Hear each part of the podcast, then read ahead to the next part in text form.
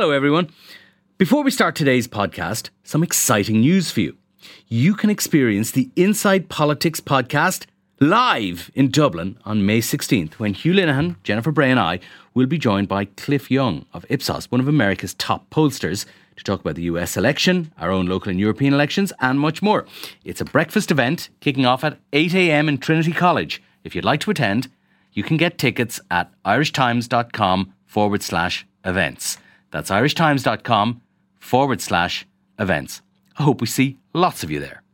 Hi, this is Hugh. We don't have our usual wrap of the week. Even better, we have a wrap of the year. I was joined this week by Jennifer Bray, Pat Leahy, and Jack Horgan Jones to discuss that very subject in front of a live audience.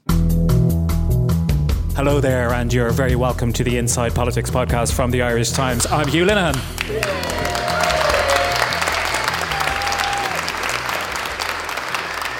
As you may have gathered, the studio has either been uh, invaded by, by hundreds of other people or we're elsewhere. We're actually elsewhere. We're in Windmill Lane in Dublin this evening. It's Wednesday evening. We're recording uh, this week's uh, wrap of the news. It's a wrap of the year rather than just a wrap of the week, a wrap of the year 2023. And we're looking forward to looking through some of the incidents in the company of our invited audience. You are all very welcome. Let's start with some things Jack, that I suppose are at the lighter end of the spectrum. Um, I know the crisis in RTE is very serious, particularly for people who work in RTE and people who are worried about the future of public service broadcasting. But for me, who doesn't spend all his time up in Leinster House, it also offered an eye popping insight into the quality of the inquisitorial style of our public representatives. Uh, there was a particular moment, I think, when uh, I'm not sure if he was Inspector Clouseau or Detective Columbo, uh, but Timmy Dooley, Senator Timmy Dooley, really nailed it, and I think you chose that as one of your moments of the year. Yeah, it was a great moment, and actually, this kind of has a bit of a, a feeling of an RTE event to it here, doesn't it? I can imagine. I can imagine a bundle of flip flops over there, balloons dropping from the ceiling. I, am not saying who paid for the canapes. I'm not saying a word. Barter account. Barter account. Yeah. Uh, no, look, the the RTE scandal was undoubtedly one of the high points, both in terms of, of sheer colour from the year, but also in terms of, of proper hard news as well. And that's why it was such a fascinating story because it was eye popping right down to that, that moment where actually what had been a kind of fairly pedestrian Public Accounts Committee meeting, um, they were kind of probing this issue of, of the car and you know which of the RT presenters or which of the RT contractors had cars. And uh, just as they rose for a break, uh, they'd been told, the committee had been told that uh, someone had handed back the keys to a car, and Timmy Dooley said, When did that happen? And Adrian Lynch, I think it was, turned around and said, Yesterday. Which really brought home, I think, for a lot of people. Dum, just, dum, dum. Yeah, exactly. Yeah, yeah, yeah. It brought home, like, look, there, there's a limit to which this is actually the case, but certainly the the impression that abounded out there was that RTE was like a rotten borough full of perks for insiders and outlandish pay and all the rest of it. And to some extent, that is true. But the idea that everyone out there had a car, probably a Renault, and it was a Renault as it transpired, um, and that they were just in this kind of panic, handing back all their perks and goodies just as just as the as the as the kind of knock at the door came. Um, and there was yeah. a twist, of course, to Timmy Dooley getting to the bottom of who handed yeah. the car keys back because of who, who it turned out to be. Yeah, because it was it was Marty Morrissey. Uh, a, a name, a name, a name that circulated within within seconds uh, on the press gallery when someone turned around and said, "Holy Moses," which is one of Mar- which is one of Marty Morrissey's uh, catchphrases. And then after that, everyone everyone knew who it was, and it circulated for a little while before Marty Morrissey had to put up a kind of shamefaced statement saying that he'd he'd given this back. Um, but it was important as well because uh, Marty Morrissey was uh, and is, I believe, a good friend of uh, the incoming DG at the time, Kevin Bakhurst, which made for and also there's a clear connection there there's a clear connection between, Marty Timmy, Morrissey, between Timmy Dooley Marty Morrissey and Timmy Dooley. Yeah, so you know, if, if Timmy Dooley was going Timmy to Dooley out anybody in RTE, that he was about to take on Clare royalty, he may not have. He may not have asked the Columbo style question, but he did, and we got the moment. But yeah, it was look, it was a remarkable story, and also perhaps more importantly, it was um, it was a great chance for the Public Accounts Committee, which had been kind of dormant, I think, for most of this Dáil. Like it used to be this brilliant kind of not to not to blow their own horn too much, they're they're more than capable of that. But like used to be a kind of news agenda setting machine, and PAC had kind of gone into abeyance, and they they hit their straps with the RTE uh, controversy, both them and the media committee, just holding this ridiculous.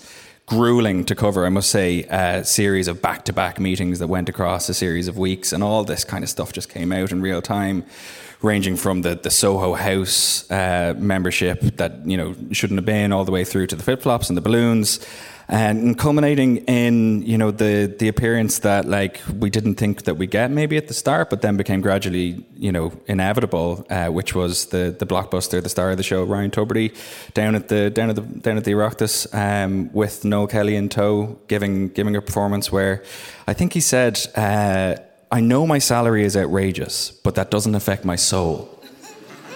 Yeah, I, I feel exactly the same.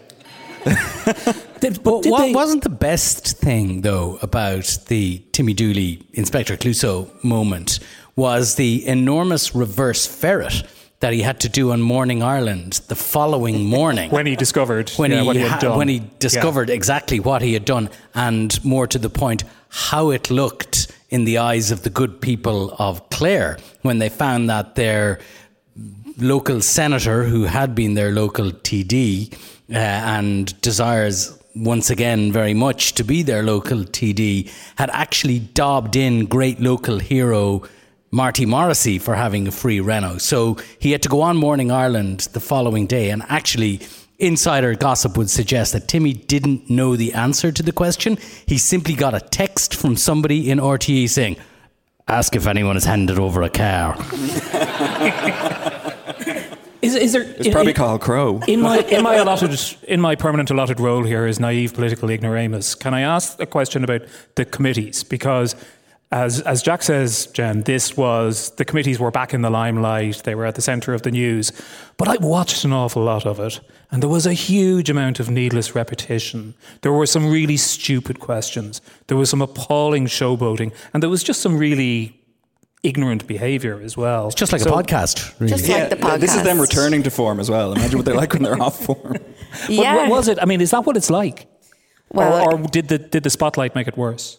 I think the spotlight made it probably a bit worse, but honestly, it's consistently bad. I think covering committees is consistently crap. But um, it was interesting because Pat Rabbitte had a quote before about Oireachtas report um, which was the Leinster House programme that RT put on. He said it was only for drunks and insomniacs, basically. And then after this, when Ryan Tubridy went down into the committee rooms, they had, I think, a ninefold increase in viewership. I think there was 9.1 million. They were showing minutes. it in pubs. They were showing it in pubs. It was shown around the country. And never before has an Oireachtas committee become actually box office viewing. And the funny thing was, so many people said to me afterwards, God, it got awful boring in the end. Like, once you got past Ryan Tubridy saying, I have my seven mistruths and all the big quotes like my, my salary is enormous but doesn't affect my soul. I think people were a bit like, wow, this is really boring in the end. And I thought, if you think that's boring, you should have covered the banking inquiry there, there, or something. Yeah, there was Seriously. an amazing, a, a few years ago when John Delaney and that enormous controversy was unraveling and he was going into I, th- I, think it must have been PAC or the sport committee at the time, and all the all the sports hacks had to come down and cover it, and they covered it really fastidiously for the first kind of half hour, forty five minutes, and then they were turning around to all the political hacks, going, "Is it always like this?" Yeah. And as the fifth hour rolled into, like they were just they were coming apart at the seams. It was ridiculous. it's a could real. It, could real, it be better? Could it be better, Pat? There's a structural uh, difficulty that I'm not sure how to get over, and it's that if we pay it attention then everyone on the committee wants to get their moment in the hmm. spotlight. And the Tubridy committee, if I could call it that, is a good example of it.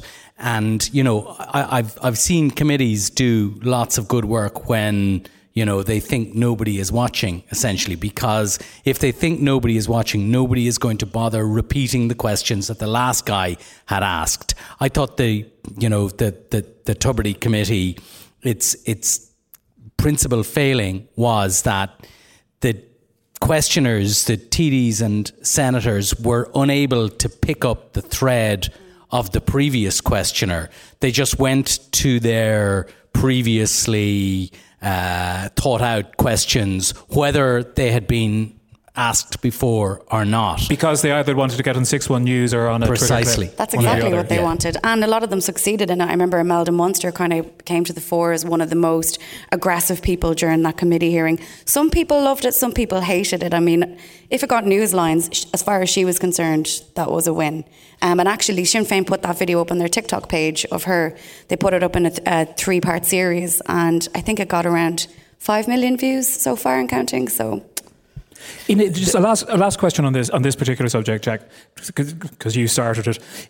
Does any of this matter very much? I mean, in, in the broader political sense. I mean, the, the sums of money involved um, are pretty small compared to when we start talking about crises in health and housing and those kinds of things. Public service broadcasting is subjects of great interest to me, but I'm not sure once you get beyond the flip flops and, and Ryan's backhanders whether it, it really matters that much in the greater scheme of things.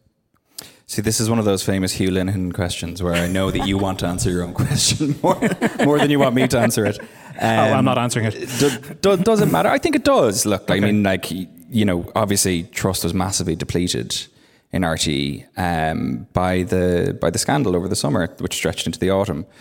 And you know, the idea of, of public service broadcasting is something that is is really hard to define. I think we've had a, a go at it once or twice, um, but I think that notwithstanding all the the organizational faults that were exposed, and I'm sure that if anyone were to shine a light on any organization, including our own, they'd probably find a fair few uh, organizational faults as well. There I'd is- like to distance myself from that comment. Speak for yourself. I am the organizational fault.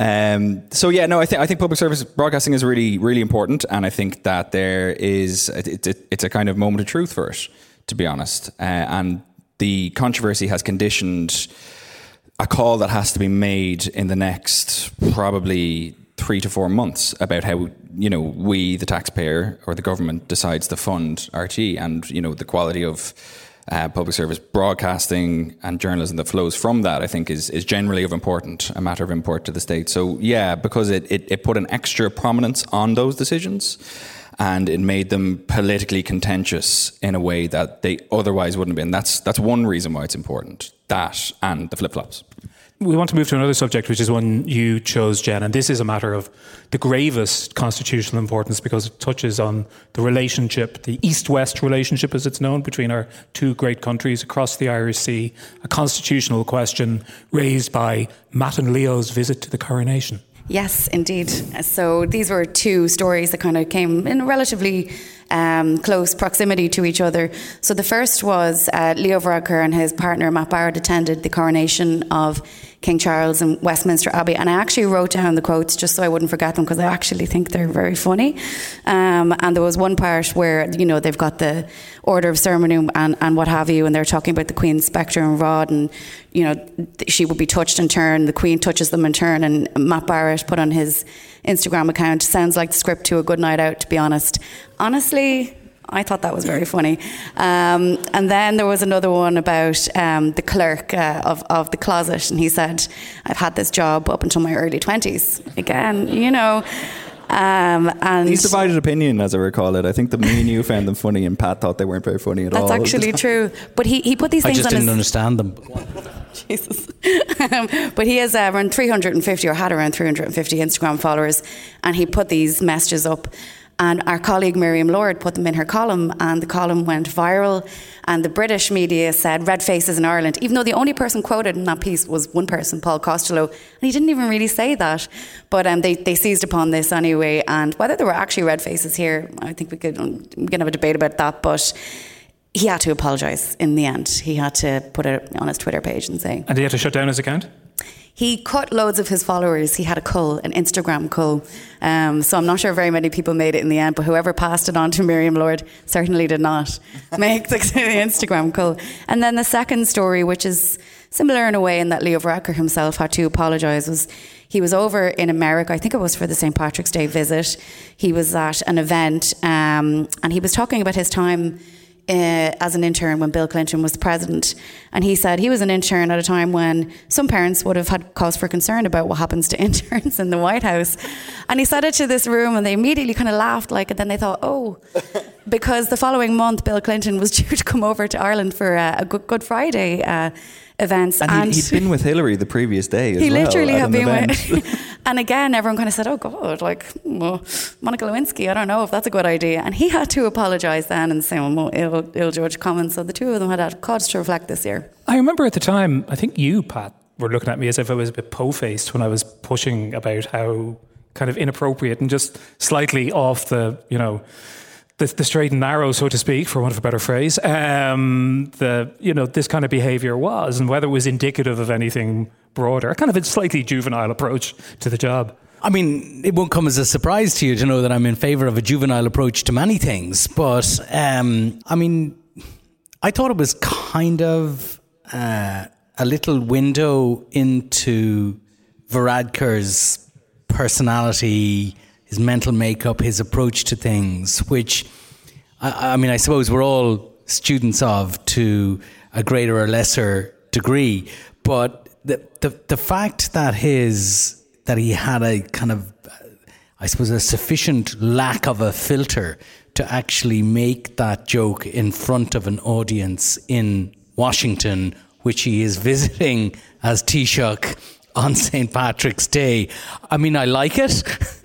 In one sense, I'm just not sure it's terribly appropriate for a Taoiseach. In and he another did it before as well. And on his previous trip that I was over covering for a different newspaper, um, and he was, I think it was when Trump was president, and he said, "Oh, I intervened in a planning dispute farm, yeah, in a wind farm," and everyone kind of, all the journalists were like, "You did? what?" And then we kind of started putting it out. It was push noted across all the different outlets, and uh, that caused massive controversy. So And is that in a way part of the famous authenticity that makes him a good politician in some people's eyes? He does. He does say sometimes exactly. You know, he doesn't have a filter, and I myself am frequently guilty of this. So I sympathise on a personal level. But I think when you're the Taoiseach, you probably should think about things maybe before you say them.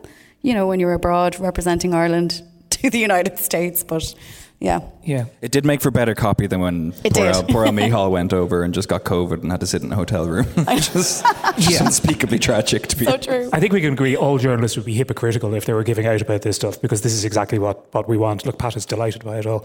Um, but not as delighted, I think, Pat, by your pick for something that kept you amused all year, which has been keeping us amused for, for, for a, a decade now, which is British politics. Where to begin? It was actually, by recent years' standards, a relatively calm year in British politics. They have the same prime minister at the end of the year as they had at the start. and it's good to see them making progress. I suppose. Um, yeah, I, I mean, I suppose like possibly, you know, lots of lots of people. I I get frustrated by the shortcomings of Irish politics and governance uh, uh, at times, but at the same time, I think we should acknowledge the fact that however bad we may think things are here, or however badly we may think individual issues are uh, are handled here, at, at least we're not the UK, where uh, I think this year provided further evidence of the dysfunctional and occasionally comically bad uh, carrying out of their government. And you know, in recent weeks, there's been the um, the COVID inquiry, and of course, we might ask, where the hell is our COVID inquiry? But certainly, if our COVID inquiry revealed things that were remotely anywhere like the level of kind of circus clown idiocy that was going on at the very top of the British government uh, at, the time, then perhaps it's not surprising uh, that the inquiry has been uh, uh, has been delayed so long.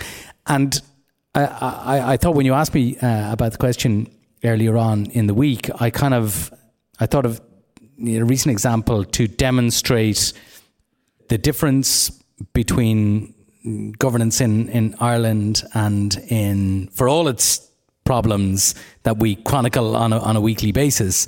But and and the shit show in, uh, in in the UK was that so the UK recently did their autumn statement, which is sort of a mini budget in which they uh, to answer the. I suppose this isn't funny, but you know it, it it illustrates something. I think that they announced a cut in two percent on national insurance contributions, which will be funded by cuts to public services after the next election.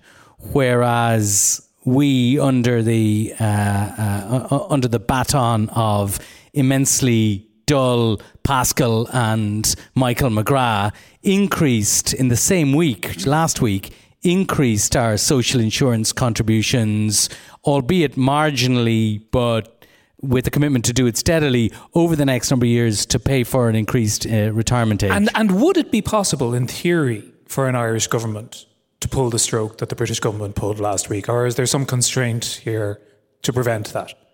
Because oh, no, it's a very American move, isn't it? It's the kind of thing that Congress does all the time a government can do anything it wants, really, as long as it's within the parameters of the Constitution and it can get Dáil approval for it. Mm. So, you know, could the recent budget have slashed social uh, PRSI contributions?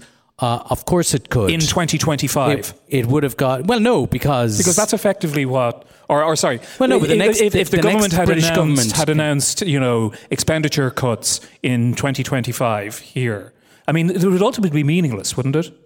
Yeah, because no government can is, is tie the hands of its successor. Yeah, but um, and I've already heard commentators in the UK saying, you know, those cuts are never going to happen. Those cuts in expenditure. Well, well, let's see what happens because I think what you'll find is that the labor that that labor will agree to be bound because it's terrified of being cast as spendthrift, but it will agree to be bound by the Tory spending plans. That's what it has traditionally done in the past, and that's what has worked for it in the past. Now, it can certainly change that when it gets into power, as long as it can get uh, Parliament to uh, to approve it. But what what what struck me about the contrast uh, about it is in this particular instance in Ireland, and not to extrapolate beyond it, but in this particular instance, it was an example of doing something which might not be popular, but is the right thing to do for stability of the public finances and therefore for future governments, and a short termist, desperate approach by a British government that is on its way to defeat.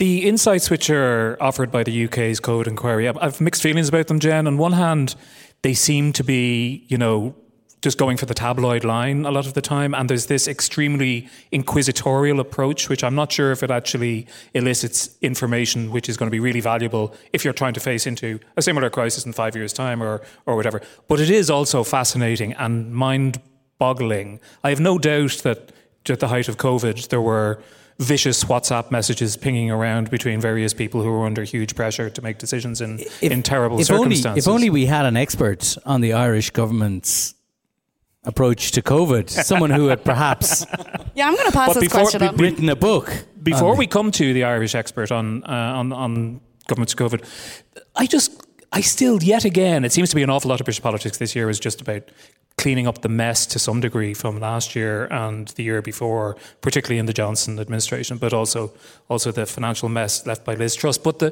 the point about Boris Johnson at one point, this came up I think two weeks ago, where three or four months into the inquiry, he totally misunderstood a relatively simple piece of mathematics that explains what the risks were of COVID spread at a certain point. It's the kind of thing I struggled with it, but I think I figured it out after about 60 or 120 seconds. And he was the Prime Minister of the bloody UK, and he still didn't understand it. Why are you acting so surprised? it's well, Boris Johnson.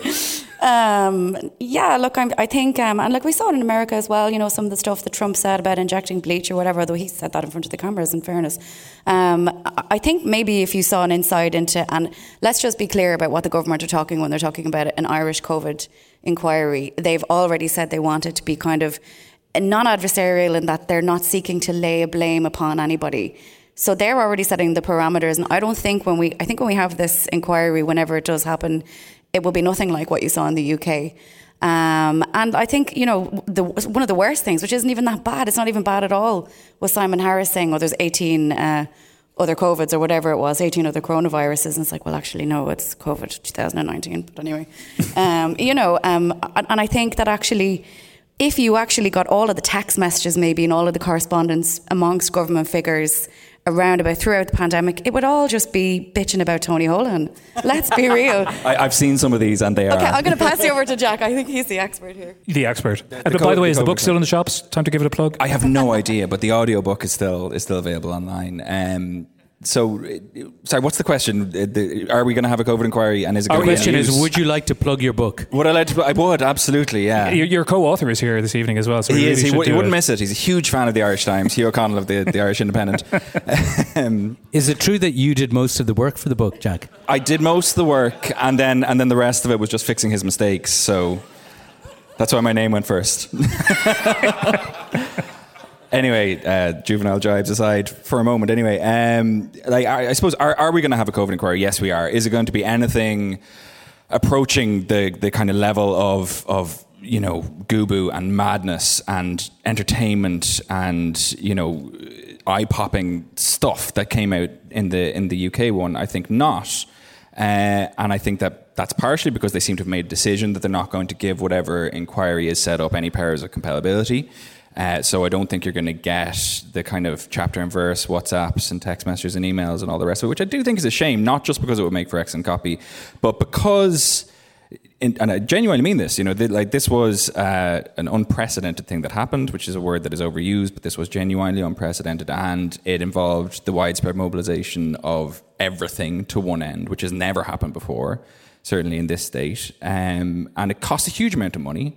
Uh, you know, the virus killed an awful lot of people, but it also it, it disrupted daily life in a way that I think does need to be invigilated. And there are big questions There are- remaining there- there are about big decisions questions, that were and the, the big Yeah. question that is kind of, insofar as I can tell, that is fo- that has faced the the UK COVID inquiry is, you know, did you act too late, and did people die as a result of that? And I think the part of the kind of self the, the immense sense of self satisfaction that uh, the Irish government has about its COVID performance is the fact that they can't really be accused of that. They probably didn't act too late, and you know they probably did avoid avoidable deaths because they locked down early. But, But like, there are still questions about there- nursing there- homes. There are questions about policy as as events unrolled over the following eighteen months. Yeah, there's questions about how the policy was made, but then I think there is, and and I'm, I'm not convinced of this, but there is a question of, you know, did we overcorrect, or do we need to have a proper reckoning? Rather rather than overcorrecting? Do we need to have a proper reckoning with the costs of lockdown? And I hmm. know that, that that is a kind of lockdown critical point of view, but like this this did and continues to have impacts. And you know you can't walk around Leinster House or turn on a radio or TV without someone pointing out the impact of the COVID lockdowns on Dublin city centre which is just hmm. one aspect of it. Uh, and I'm hmm. not saying it was right wrong or indifferent because I think that ultimately the final reckoning will be that the COVID lockdowns did what they were designed to do which was keep vulnerable people alive which is a laudable goal in and of itself but I think from a kind of policy point of view and chillingly I remember one person I was texting a government about this and they said we have to get the COVID inquiry right because we have to get it right for the big one, hmm. which suggests that COVID wasn't the big one and something bigger could be coming, coming down the tracks. And if that does happen, uh, God forbid, then you know I think that you have to have a properly calibrated policy response, and perhaps that does have to be more sophisticated than just stay home, save lives. And there's also, I mean, without spending too much time on this subject, isn't there a kind of a big picture question, a sort of systemic question about crisis management? That that what Ireland did was it, it played to its strengths, which is it's a small country, so created this very small decision making core. Which made a bunch of decisions, some of which were probably you know better than others. But I remember at the outset, certain people, including Fintan O'Toole, were very critical of the fact that there was a whole crisis management system which had Yeah, been but the developed whole NPHET and structure was was, never kind used. of mad, really. Like Yeah. I mean, because well, why have it? Well, I mean, it makes it, it, it makes sense to have a group of experts advising and informing policy, but like the way the way that we had it set up, and you know, we in the media probably have to hold our hands up about this to an extent where we put such emphasis on the NPHET meeting and hmm. the letter that went to government that it effectively collapsed the entire decision making process, and you know that letter would inevitably at times leak, you know, and that led to these ructions between NPHET and the government, all of which you can read about in a best-selling book. in, in audio, anyway. Yeah. Yeah. Um, and, you know, it was a remarkable time. Um, and I hope we never go back there. And I hope I never have to write about it again. And I hope that they sign someone else to cover the COVID inquiry. Let's So get, done. But there let's was back to there was sorry, actually um, there was another review which was carried out of the public health response um, into the COVID inquiry, um, led by Hugh Brady, if I'm not mistaken, Yeah. and it was suppressed qui- for when- when quietly published in September, I It, think. it was And published in se- September, September, and then- having been delayed for a year, but it specifically didn't consider the actions of Yeah. government. It only considered the public health. public health. And one of the recommendations, one of the main recommendations, was that there should be a statutory body, basically a statutory NPHET that's always there. So maybe Tony Hmm. Holohan can make his great return. Yeah. Moving back to 2023, um, who had a good year? Jen. Um, I would say two politicians that I would have picked. The first is Bríd Smith, which maybe people wouldn't expect, in that she's announced that she, like many TDs, particularly in Fine Gael, um, that they won't be running again. And I think if you look at her achievements as a politician, there are many, um, particularly in around activism, kind of left wing politics. Um, and this year, I think I know that in her constituency, she's working very hard to bring in kind of younger candidates up through PBP. Um, but you know, she she also had kind of victories of her own this year. It's something that I've covered and we've talked about the podcast is the abortion review and the fact it recommended such sweeping changes and that there is literally no appetite whatsoever in the government to bring in any changes. And she introduced a private members bill, and to the government's surprise, it passed, um, and it, it forced them to basically put their skates on towards doing nothing, but certainly towards towards uh, considering it and not just quietly putting it away. And I think often politicians from the opposition, particularly smaller parties like PBP, they don't really get a look in. And the other politician I would pick is Heather Humphreys, which might be a surprise, but I think she's she what she got in the budget. Um, as uh, Minister for Social Protection, will have a real impact on the next election. I think because she got 1.2 billion euro worth of cost of living supports. These are going to come in, I think, from this week onwards, and and and from the new year onwards. We're talking about um, double welfare payments, Christmas bonuses, lump sums, um, particularly when the economic clouds are darkening a little bit. And I think if we, and we talked about this in the podcast about spring election, and we all have different views about it, but if they were to go in spring, theoretically, Oh. um, they would the be going on the first mention, yes, um, but they would be going on the back of people having extra money in their pocket, basically. Um, so she got around 25 billion for her department, and I think of all the Fine Gaelers, of which many have had a torrid year, and I think you're going to get into that a little bit later. Uh, uh, in in the show, I think she probably has managed to book. So she's a very under the radar, underrated kind of a politician. She's been a minister for a very long time now. She has, but she's also very respected amongst Fine Gael grassroots and amongst the rural part of the party. Um, and I don't look. I don't think she's any designs on the leadership or anything like that. And I don't think she probably um, what would. Yeah, but I, I think Is that maybe part of her strength? Possibly, yeah. And also in her department, um, she's known as someone who would get two heads together and just knock them together and be like, just do it. Um, and uh, so a lot Literally of her on officials, occasion, I suspect. Literally, so a lot of her officials can don't particularly that, like yeah. her. But yeah, that- they'd be my two picks, two women as well. Pat, you think Micheál Martin had a good year? Yeah, I do. I think, you know, this time last year we were preparing for the big switcheroo in government. Micheál Martin swapping offices with Leo Varadkar. And I think there was a general expectation that, you know, and there was certainly an expectation in Fine Gael that Leo was going to step once more into the limelight and uh, and would eclipse uh, Micheál Martin as he retired to the obscurity of the Taoiseach's office. And there was also an expectation in parts of Fianna Fáil, which had been biting, or uh, how did PJ Mara put it, nibbling at their leader's bum for uh, for some years. That you know, inevitably, as power shifted away from him when he left the Taoiseach's office, that uh, that he would be forced to name the date for his departure in advance of the next election, and one of their titans would take over. But that is not what has happened. Actually, I think. I think that Micheál Martin has traded on the political capital that he accumulated as uh, as Taoiseach, where the general uh, assessment of most people polling would suggest was that he did a good job. I think that has borne him out. I think he has found a way to be Taoiseach and not to be eclipsed by Varadkar and to the kind of dismay of everybody in Fine Gael, it has turned out that Leo Varadkar's second stint as Taoiseach has turned out not to be a glittering success, at least insofar as uh, as the polls uh, mm. would attest. And I think that at the end of this year, where many people, you know, if you go back 12 months, many people expected that when you got to this time this year, that Fianna Fáil would be in a much, and Micheál Martin would be in a much weaker position in comparison to their colleagues, stroke rivals uh, in in government. That hasn't turned out to be the case. Jack, I have to say, all all three of you have chosen politicians who are not exactly sparky, glamorous, controversial, and this can definitely be said of your choice.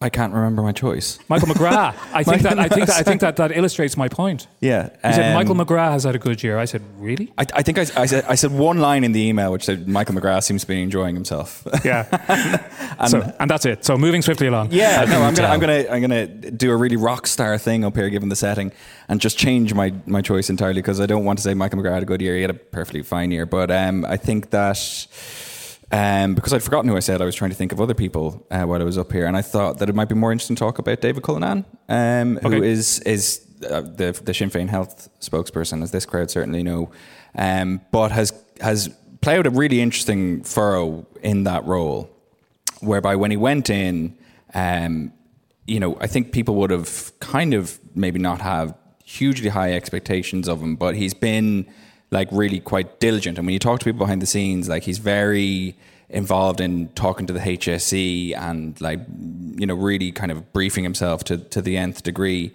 And I think he's been more than more importantly than being diligent. I think he's been quite strategic in in the points at which he attacks the government.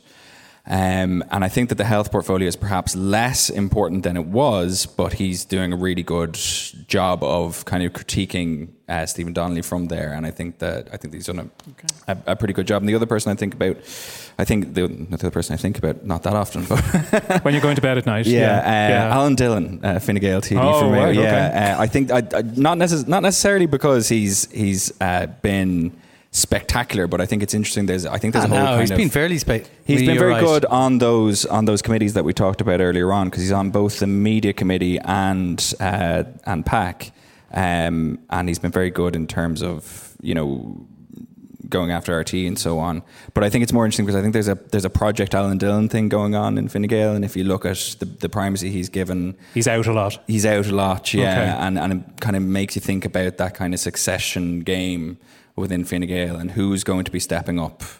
You know, who's who's the kind of the the next rank of coming TDs behind the Jennifer Carroll MacNeil's and the Neil Richmonds who are now junior ministers. So they're the two people I think had a good okay, year. Can I, and Michael can I just McGrath, say, I mean, you, well, you've, you've kind of spoiled Michael McGrath's Christmas now by, by what you did there. So apologies, apologies to, to him for that. Also, David Cullinane, first prominent Sinn Féiner to defend Leo Varadkar against no less than Elon but Musk. that's kind that's kind of part of it, I think, in some ways. That that that you know he hasn't perhaps you know been quite as manically aggressive as people might have expected him to be, and he's been more kind of tactical and strategic in terms of picking and choosing his engagements. And part of that is you know when I, presume he does genuinely hold the view, but when it's uh, when it's politic to to defend a member of the government against the against the kind of groundless charge, you know, it's it, it it's from an optics point of view, it's good to do that. But hasn't hasn't this been one of the stories of the year?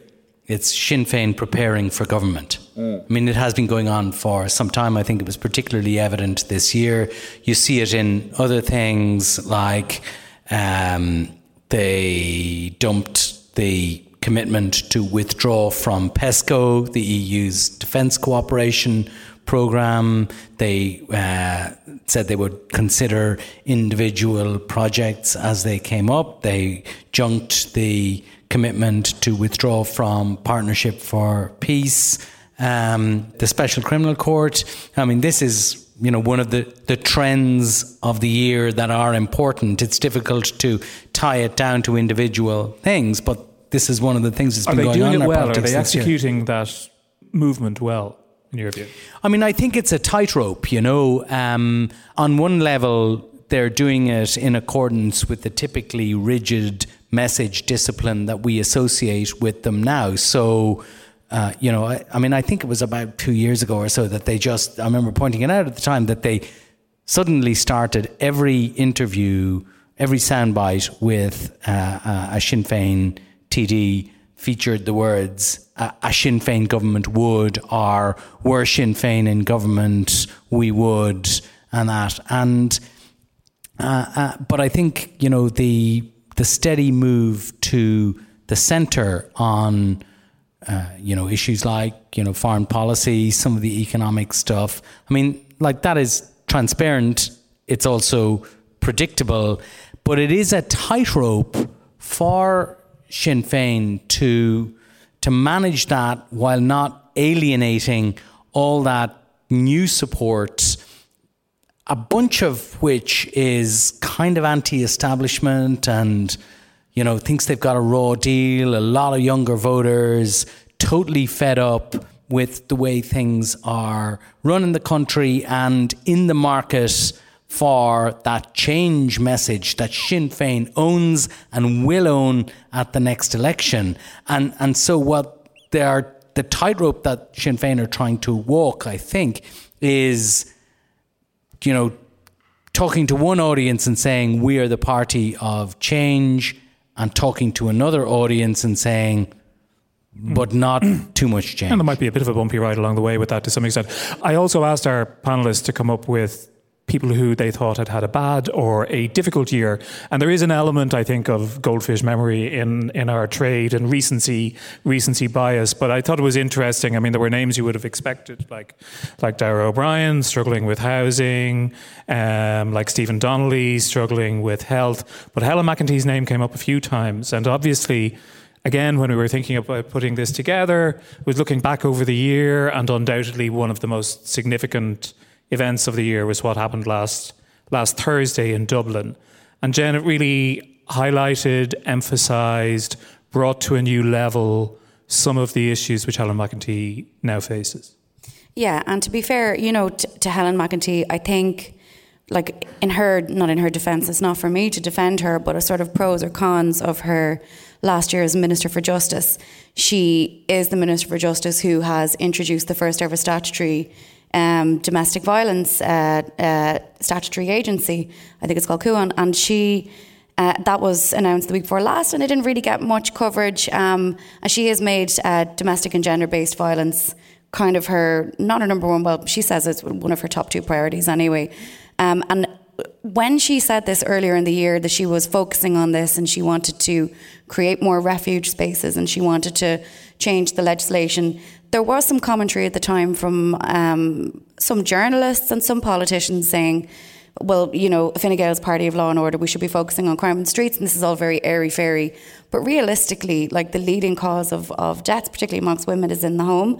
Um, so I would applaud her, I'd say, for that. However, I remember earlier this year when we started seeing kind of the increase in the protests, um, and then there was that awful attack on the American tourist in Dublin, she held a press conference in Store Street, and I went along. And she was there with the senior Gardaí from the district, and she was asked a question: Do you think Dublin is safe? And she said yes. And a journalist asked her, Would you walk around Dublin at night time? And she said yes. Not only would I walk around Dublin at night time, but I have done. I'd walk from the Three Arena, you know, up to. And I genuinely thought I was having an outer body experience. I just thought, no, like it's not true to say that Dublin is a safe place. I mean, Dublin is a magnificent place. I mean, you know My this, city you know this personally. Yeah. Yeah, I, I've had Yeah. my own personal experiences with um, Dublin, uh, Dublin safety in Dublin, um, and I remember I actually let out a massive sigh when she said that at the press conference, and her advisor was turned around as Fiach, formerly of this parish, and I didn't realise I'd been so vocal.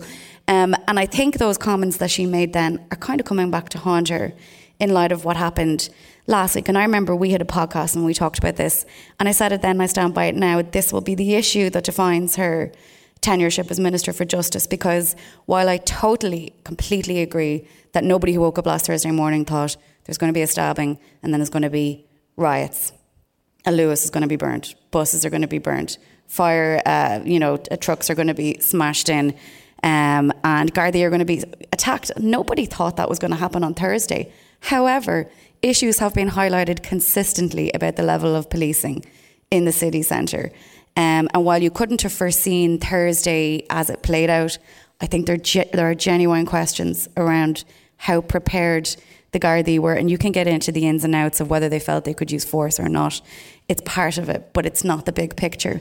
Um, and I think for that reason, in terms, especially Fine Gael's image as this party of law and order, I, for me, I think that she will end up having in the round, probably in my view, pol- the worst year for any politician. Pat, we talk about the difficulty of the housing and health portfolios, but kind of recent history tells us that it's justice that's the graveyard of political ambition, particularly for, for Fine Gael ministers.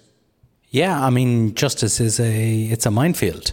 You know, I mean, you know the great the, the great Cowenism, Brian Cowenism about he- health being, you know, Angola because landmines could go off underneath you uh, at, at any moment. But actually, former ministers for health have a reasonable record of political success. You know, uh, Michael Noonan went on to be Minister for Finance. Brendan Howlin went on to lead his party. Brian Cowen went on to lead his party and beat Taoiseach. Leo Varadkar went on to lead his party and beat Taoiseach. Micheál Martin went on to lead his party and uh, uh and beat Taoiseach. Whereas Stephen Donnelly, no. Right, that, that's a prediction tonight, is it? Stephen Donnelly won't be Taoiseach. Whereas uh, I, I, I, you know how reluctant I am to make predictions, but I, I feel confident in making that one. Uh, but justice has proved to be more of a graveyard for uh, political careers, and that's because I suppose it's not so much a landmine going off uh, underneath you; it's you being, you know, shot in the face by a howitzer. You know uh, that stuff happens, stuff happens on the streets, and you are immediately responsible, or you bear political responsibility for it. And I kind of think that the events of last Thursday um, have changed our politics in, in, a way. I think that they're, you know, one of the things that we have to learn to do in our job is to figure out what's significant and what isn't at the uh, uh, you know at the end of the week or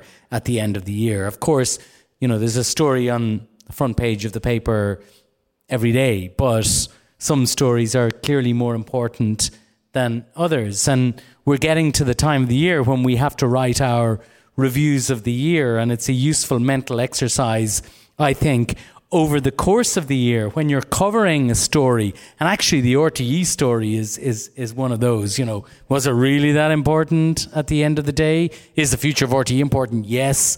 Is Ryan Tubridy's pay all that important at the end of the day you know uh, uh, I wonder will when we get to the end of the year will we remember that as you know a really significant story on which substantial things in our politics turned I'm not sure.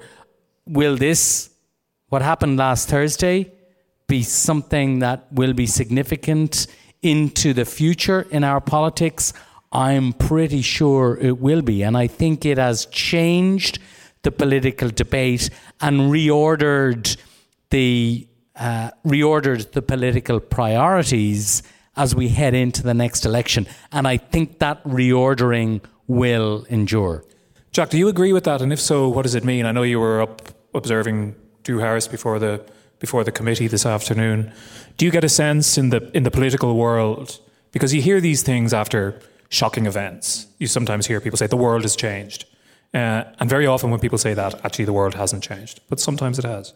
The short answer is yes. I think that um, Helen McEntee is, is quite unlucky in some ways because the the riot story and what happened last Thursday is, you know, in some ways the standard bearer for a lot of other things um, that are live issues within Irish politics and had been kind of middle order uh, policy problems for the government that occasionally kind of rose to the level of their their traditionally two largest policy problems, which are health and housing health and housing is going to decide the next election, health and housing decided the last one, and so on and so forth. But this now has become, I think, this kind of multi headed hydra whereby migration is getting thrown in, street crime in Dublin is getting thrown in, uh, the, the rise of the far right, you know, how you kind of police or moderate uh, online content, all these kind of things come to a head within uh, the riot story. And she is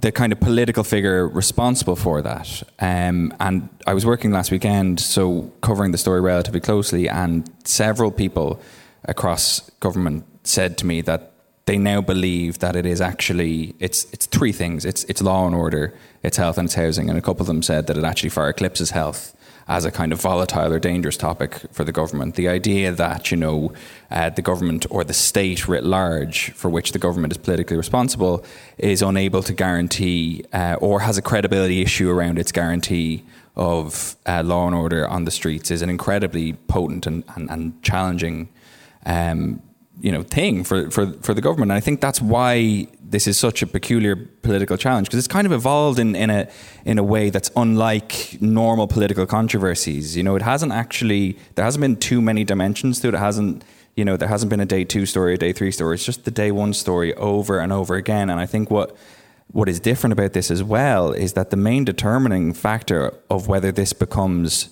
merely a, a giant challenge that they have to face, mm. or something that I think could actually threaten the stability of the coalition, is what happens outside Leinster House, and if there is another large scale um, disturbance. Because then you go from a situation whereby there's plenty of criticism of the of the Garda reaction and the strategy and policing policy in general, um, you know, all of which has been deployed in the aftermath of this of, of this riot. And I think that the government has kind of rolled with the punches to a degree. It's certainly not sunk them. But like if something else happened again, it would undermine the credibility of the government writ large in some ways because of that point that I made about, you know, if you're not able to guarantee law and order on the streets, then uh, then then what are you there for? It's kind of like not being able to pass a budget in some ways. So that's why I think this is such a, a strange and peculiar challenge, and one that I think potentially will go on and on and on. Because what we've seen about these sporadic or spontaneous events, none of which reached the level of last week, but is that they're, they're kind of hard to predict. I mean, the, the, the protests outside the Dáil on the first day back of term, you know, I, I certainly wasn't expecting it, and I don't think anyone else was either. And then there's been several protests since where we've gone Can all oh, guns blazing and got, and got the barriers up. Can I just ask happened. you though? But you were you? I mean, were you there at the time at the, the, the protest outside the Dáil? Yes, reporting from the front if the, lines if the Gardaí, entirely by accident. If the Gardaí had not had adopted a different approach from what is currently called the softly softly approach, and I'd just gone out and stuck 50 people in the back of a van and taken them off uh, to the Bridewell. Would that have been the end yeah. of it? I, I, don't I don't know, to be honest. Like, and I mean, as political reporters, we we always stray into other people's lanes. But like, I'm certainly not a, a policing expert. But mm. it does it does strike me that there is a there is a logic to to the the Garda response, even though it has been much maligned over the last week that you know if you look at how far right groups operate and how the internet works, you know, giving you know explosive imagery and something that kind of validates this sense that you know the the state is is going to crush you because you know it, it's evil. You know that that would seem like a sensible approach in some ways, but then you get something like last week, and it's a counterfactual. We wouldn't know. It's quite precarious for Helen McEntee now. I think. I mean, there is no demand from within government for her head because for you know reasons it's not terribly hard to fathom ministers are generally not in favor of ministers having to resign because they can't do their jobs properly whatever. But i think if something happened on the streets something else substantial there would be very significant political fallout for Helen McEntee up to and including the level of terminality uh, about uh, about that um, and and I think the guards are the, the, much the same is the case. I think for the Garda commissioner, and I think you can you can see that in the reaction. You know, the streets are flooded with guards. They will remain so. The barriers are all up around Leinster House to prevent anything happening there. But it is quite precarious, and the ball, much as we may not like it, the ball is kind of in the court of the far right guys now, and the guards, I'm pretty sure, and and the entire security apparatus are trying to second guess their next move, and that is really not a place that you want to be in. There is a broader question here. It is the question of, and we actually recorded a podcast on this subject this morning, and it's currently available which is about whether, as in pretty much every other Western European country, uh, questions around immigration uh, are going to become a live political issue in electoral politics in Ireland, which they haven't been up to now. There's going to be European elections next year, among other lots of other elections, and I think it's widely predicted that across Europe, far right parties are going to make significant gains. Any sign of that happening in Ireland? No. I don't know who, who no, wants to take that. Not yet. I mean, the far right have not managed to solidify into any kind of meaningful unit. I mean, just look at the National Party. You know, they have completely splintered and we know all the row about 400 grand worth of gold found, and uh, apparently some of that still has not been claimed. So there's to more to honest, come on this. We, we, missed a trick on that earlier in the in, in the podcast. That was the best story of the Sorry, year. yeah. But I, but if you look at it, that take that as an example. The far right have not managed to kind of come in behind one group en masse. And even if you look at the at what happened last Thursday, they were people who came from all different parts of the country. You're talking about Navan, Longford, Waterford, Laoghaire. Um, like the, the, the idea that this is some kind of north inner city thing, I think, has been debunked. Really, um, that that it kind of uh, swelled up from uh, issues there. Um, so far, we haven't seen that kind of movement or gathering amongst the far left. I do believe that if a credible candidate came forward, um, who a certain cage fighter. No, absolutely not. Well, look, I mean, people talk about him running for election, okay, like Conor McGregor running, running for election. It could happen, all right, but I really do genuinely believe that most Irish people have looked at what he's tweeted in the last few days and been genuinely appalled and looked at it and seen it for what it is. Um, now, look, not everybody will agree with me, but. I suppose the, the point is that there's a constituency that won't. And that there will always be a constituency think, that won't, and that's fine. And well, I, I, I, th- I think that you know, part of the the issue of kind of this particular brand of radical politics and and Irish national politics or representative politics is that there hasn't been a, a democratic expression for this, and you know, people have rightly said that you know the far right doesn't elect people in Ireland, and it doesn't, and it hasn't, and I predict that it won't. But I think that sometimes that can be quite comforting, particularly to the political classes. You know, this idea that, you know, just because there isn't a far right party or an anti immigrant party in the Dáil, that you know this ha- this hasn't been expressed within Irish politics. I think that is in it is in the process of expressing itself oh, within, sure. within yeah. Irish politics, and I think that that manifests itself in lots of different ways. I think that some some of the independents kind of court a uh, you know migration concerned or migration skeptical vote. I think that I think as we said earlier on. Sinn Féin will kind of struggle to speak to that part of, of its base that is that is concerned about migration issues, but like it's it's absolutely I think in the mainstream now. I think it is a mainstream political opinion to have concerns about migration, and I think that the bigger parties are going to have to figure out how to accommodate that, while also being kind of you know mainstream parties that keep up with our international obligations and all the rest of it. Migration is now an issue in Irish politics. This should this shouldn't surprise us massively. It is a huge issue in almost every European country. In very many of them, it is the number one issue, number one political issue, and uh, and it will be I think, an issue in our politics as we go forward to the next election. The question for our participants in Irish politics, and I guess for those of us who cover it, is how we wish to treat it. I mean, the question of uh, accommodation centres for migrants, most of them people here seeking international protection, has been raised in the Dáil for the last several weeks by the by the independents. Government TDs tend to raise it privately, but it is an issue and it is something that the government will have to uh, address and all of us will have to address. It's now front and centre in politics here. Okay, on that serious note, just wrapping up here now, and I was thinking about looking back at this year, I kept thinking of it as a prelude to next year, which is this rather extraordinary year of elections, not just those European Parliament elections. I have this fever dream of an Irish general election, a UK general election, and the American presidential election all happening within a working week of each other, and what that's going to do to all our lives, both for us personally and then for the for, for the consequences of it. But that's a story for another year. I want to I want to thank Pat Jack and Jen. Also want to thank our producer, Declan Conlon, and our engineer, JJ Vernon. Special thanks to Tanya Meehan uh, and Aileen Briley from our marketing department who set up this fantastic venue for us this evening. It's great. We are the Irish Times Inside Politics team. Uh, we'll be back with you very soon. But until then, thank you very much for attending and listening.